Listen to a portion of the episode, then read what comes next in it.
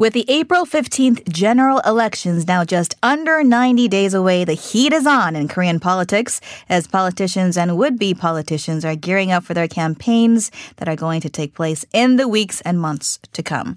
A dozen aides to President Moon Jae-in have left the presidential Blue House in recent weeks to run in the elections, and there will, of course, be many strategies to win the hearts and minds of the electorate.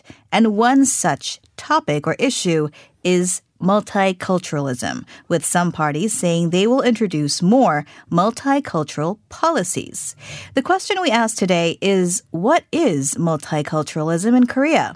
Is it just an elusive concept, a political card, or a magic word? And what are some of the problems foreign residents still face? In Korea.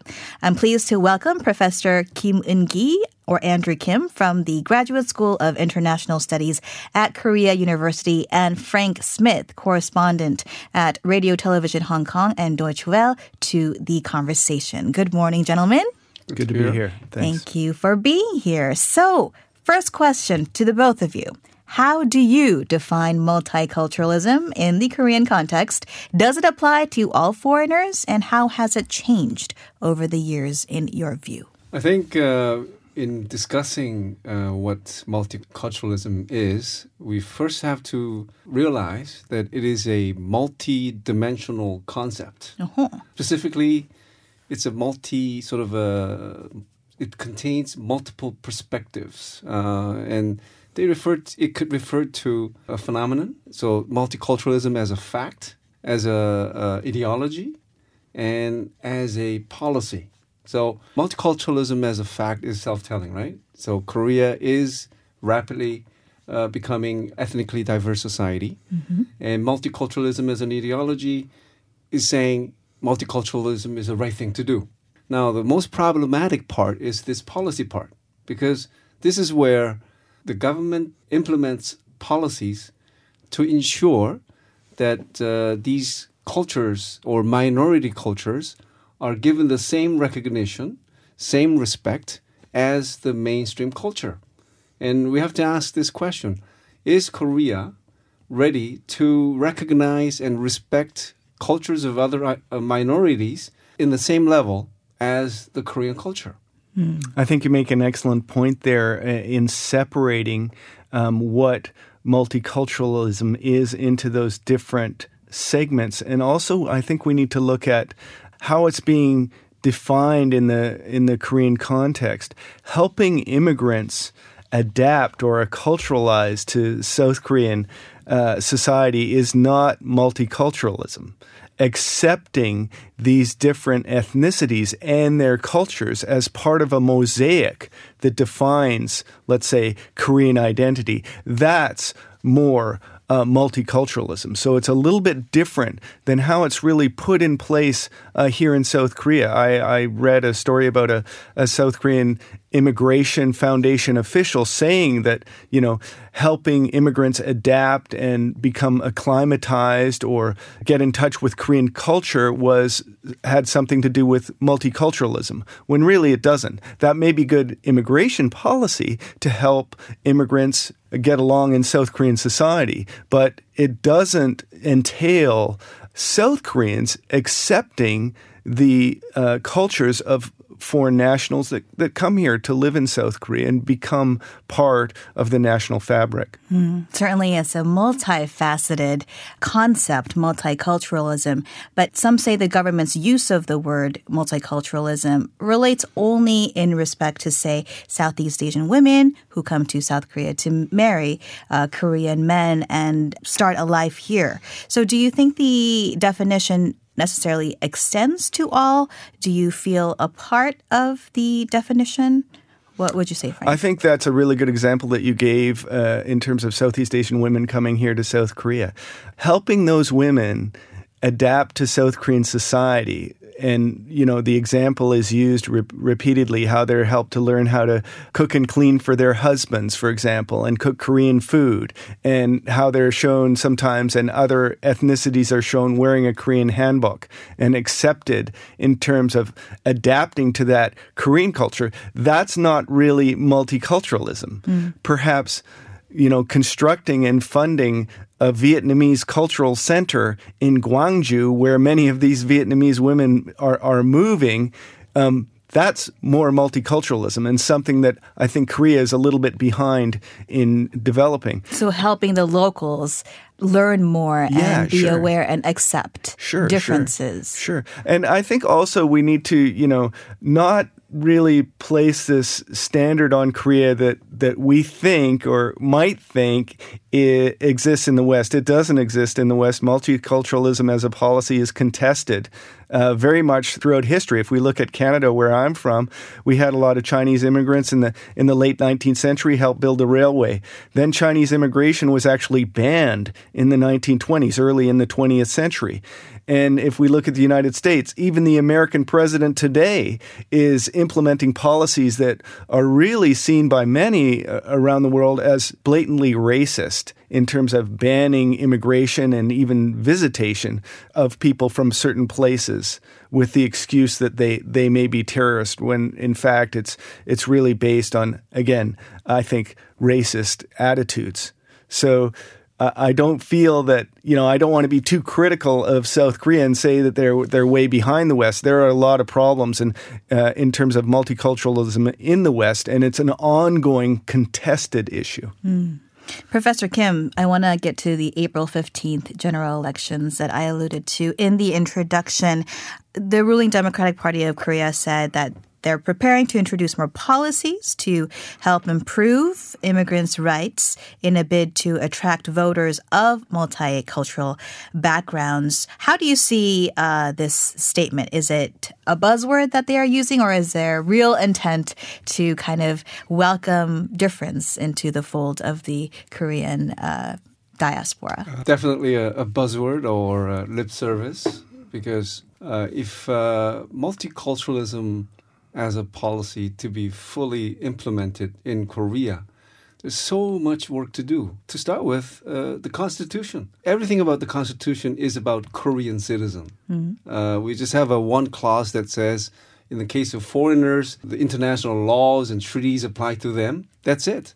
So even when it comes to, uh, you know, how every Korean citizen or no Korean citizen should be discriminated on the basis of religion and gender and social status, there's nothing about discrimination based on race or even uh, uh, physical uh, uh, handicap or whatever. Right? And why is that, in your view? I think uh, the Constitution, when it was drafted, it was really hastily made without having a full sense of what uh, might or who might uh, comprise Korean population. And there weren't as big of a, a foreigner uh, community here That's in right. South Korea, Uh, you know, if you talk about the history of uh, sort of uh, the large number of foreigners coming to Korea, it started only from the, like the 1990s. Mm. So before that, our sense of uh, sort of uh, foreigners sort of uh, living in Korea was sort of uh, very minimal, almost undetected. Mm. So really, over the last two decades, we've seen kind of this growth of the foreigner community, the expat community, the multicultural community, what what have you. Frank, I'm curious to know your observations on on how South Koreans' view of the outsider has changed, if at all, uh, in the ten years that you've been here. Well, I think it is changing. I mean, when, when I first came here, I, compared to now, I think there are maybe four times more foreigners in South Korea, something like 2 million or 4% of the population now uh, are foreigners.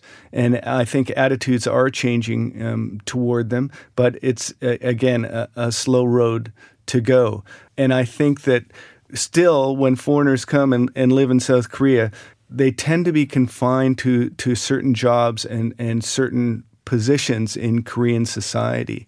When uh, foreigners take part in, in a wider sort of range of things, uh, such as the political s- sphere. Now we have one uh, foreign lawmaker. She just switched parties uh, to the Jasmine Lee. Jasmine Lee to the to the Justice Party. I I think that's an element of perhaps multiculturalism that that you'll see develop more, hopefully, in South Korea. And it, it's a sign maybe of, of foreigners being more accepted here. But then, uh, for us to uh, sort of categorize all foreigners as foreigners, I think there's a sort of a problem because I think it is true that uh, so-called whites do get preferential treatment. So, you know, if, if you talk about the distribution uh, of foreigners in terms of numbers, large majority are other Asians, right? And when the, when, when the Asians uh, living in Korea are categorized as uh, foreigners along with, uh, let's say, whites, they're sort of not happy about that because there's definitely differences in terms of the experiences of these foreigners depending on what your skin skin color is. Right, which brings us back to the whole multifaceted uh, aspect. I remember when I first came to Korea, it wasn't really to necessarily work, but um, I was looking at part time jobs, and I was surprised to see that there were different rates depending mm. on what the color of your skin was when it came to teaching English, just to your point, Professor Kim. Yeah, sure. When I first came to Korea, I, I, I taught English as well. And white privilege definitely is a, a, feature of South Korea. I remember sometimes I would be taken to events with the CEO of the Hagwon, and I was kind of like this trophy foreigner, mm-hmm. kind of on his arm. Certainly, if I was, uh, let's say, African American in descent, that wouldn't be the same thing, and I might not even get the job at the Hagwon in the first place. And I think that's still the case a little bit here in South Korea. Certainly, um, Professor Kim makes an excellent point here that there is a huge difference between the experience of a white foreigner in South Korea and the experience of uh, a visible dark skinned minority uh, in South Korea and an Asian immigrant to, to South Korea. Mm, yeah. Now, going back to government, are there policies or things that they have done that you think takes us in the right direction? Are there things that the Moon administration or even past administrations that have done right to help, I guess, create this sense or this uh, space where people can be more inclusive or at least try to understand the experience of the other? Well, I think the government is doing some good things, but we need to identify whether they fall into the range of multiculturalism or just good social policy and good immigration policy you know, even in Canada, when immigrants come to Canada, they are given, uh, you know, the opportunity to get language training, and they are given uh, some assistance in adapting to to uh, Canadian society. But that's not multiculturalism. Mm. In South Korea, there have been a number of policies that have been put in place since um, the um, Roh administration in particular that have helped uh, immigrants to South Korea adapt to Korean society, which is a necessary thing uh, in terms of language, in terms of culture, you know, um, and other sort of infrastructure, logistical aspects of, of living here. That's very important, mm-hmm. but it's not multiculturalism. Multiculturalism, I think, is something that more identifies the needs and the changing of the attitudes that needs to take place with South Koreans rather than on with the ground foreigners. Level. Yeah, on the ground level, sure. On the cultural level. Well, I think that's a, an excellent point. Uh, now, if we just talk about what the government has been doing, uh, yes, it amounts to not really multicultural education, but something that is carried out under uh, multicultural education has been the provision of uh, classes on Korean language mm-hmm. and Korean course. And the problem has always been not doing enough for them. For them, for example, marriage migrant is entitled to just one up to one year of language uh, classes education. After that, there's no more. But if you look at uh, other countries, you can take as many courses you like so that you could master the language of the, the host society. And in the case of uh, the multicultural children too, they're just not. We have just not done enough to ensure that they adapt to uh, Korean society. Mm. So again, uh, without really getting into what Korea has has done uh, in terms of really implementing multiculturalism, but at least when it comes to doing something in the name of multiculturalism. Yes, this uh, language uh, training in, in Korean and also the classes on Korean culture, mm. they just were not enough. Mm. That's that's my point. And um, one way of of giving these uh, underrepresented people more representation is having uh, people like Jasmine Lee in these seats of power and influence. Although I'm sure she also has her struggles at the National Assembly trying to push through legislation that is most needed by the people that she understands. But on the topic of, of biracial children, um, this is a growing group here in South Korea. What can we do better, in your view, uh, to make Korea more home like to them? Because it is their home. Well, again, as I mentioned before, it's not about the idea of multiculturalism, isn't so much about helping immigrants, it's about helping South Koreans change their attitudes towards foreigners and accepting um, foreign cultures as part of the national fabric. So, you know, some things I've seen like uh, helping teachers, especially, understand how to deal with you know conflicts in ter- in their classrooms when they have a, a biracial or a foreign student in their classrooms. How do they deal with you know conflicts amongst the students that may arise? Uh, surveys uh, of uh, migrant brides do show that uh, you know they you know they indicate many problem, problems they face, but one of them is definitely how they are uh, mistakenly perceived by the, the Korean uh, population, especially even their husbands and their families. Uh, so their lack of understanding of their own culture, uh, which may be Vietnamese or uh, the Filipino uh, culture, and also this sort of misconception that these women have married these men not for love, but for extra, uh, you know, exterior uh, purposes, right? Uh, so that kind of uh, sentiment that they feel is sort of hurts them, uh, according to uh, surveys. Mm. And I don't think it's something that's that e- easily solved. Um, it, you know, you would need a, a real multidimensional approach. So if you look at the education system, and let's say, for example, the history textbooks uh, in South Korea or the social studies textbooks in South Korea, how much do they talk about? Foreign cultures. How much are, are they focused on South Korean history and South Korean cultural identity and you know uh, stuff like that? And how much do they talk about foreign cultures and you know I don't know um, African cultures and develop an understanding and appreciation for the rest of the world. Uh, I think that type of an education system that looks at, you know, things in a much more holistic way, a global way, will help South Koreans develop a better understanding of these foreign cultures. It just can't be a program where you try to get teachers to understand foreign cultures. The students need to be reading about that in their history textbooks, in their social studies test, textbooks and as being well. exposed to that, right? Uh, points to ponder indeed as we discuss multiculturalism here in Korea. If you are just joining us, we are uh, talking about it with Professor Andrew Kim from the Graduate School of International Studies at Korea University and Frank Smith, a longtime uh, Korea watcher, currently with Radio Television Hong Kong and Deutsche Welle. I do want to uh, bring up the um, news line of the Yemeni refugees last. It was a couple years ago, I believe, on Jeju Island. Um, close to 500 Yemenis landed because of the visa fee free program, and it really uh, created this uh, reaction among the Korean public. Could you tell us a little bit about that?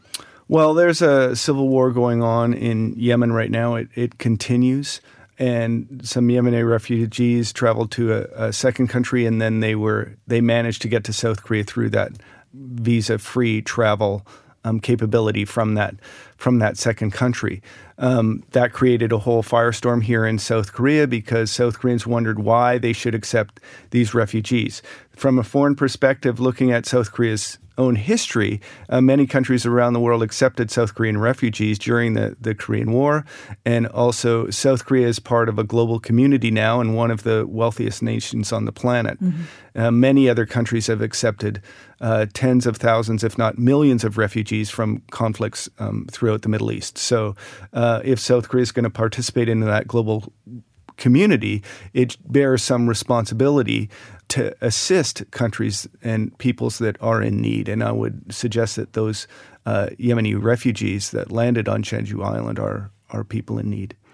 I have to say, I was quite surprised by the reaction because we did see not only uh, kind of elderly people, but also a lot of young people come out and protest in Gwanghwamun saying that we don't want these refugees to stay in South Korea. Obviously, a lot of misinformation that could have kind of seeped in as well. But um, talking to uh, some of the human rights activists who were fighting on behalf of the refugees, they also noted that uh, South Korea doesn't take in as many refugees because of the North Korea element, because it does bring in refugees um, from North Korea. So, uh, Dr. Kim, how are your what are your views? How did you view the Yemeni crisis of a couple um, years ago? Well, I wasn't surprised to see this uh, very negative reaction on the part of uh, Koreans because mm. I don't think we are sort of used to and we're not sort of open to you know, letting these uh, refugees or asylum seekers to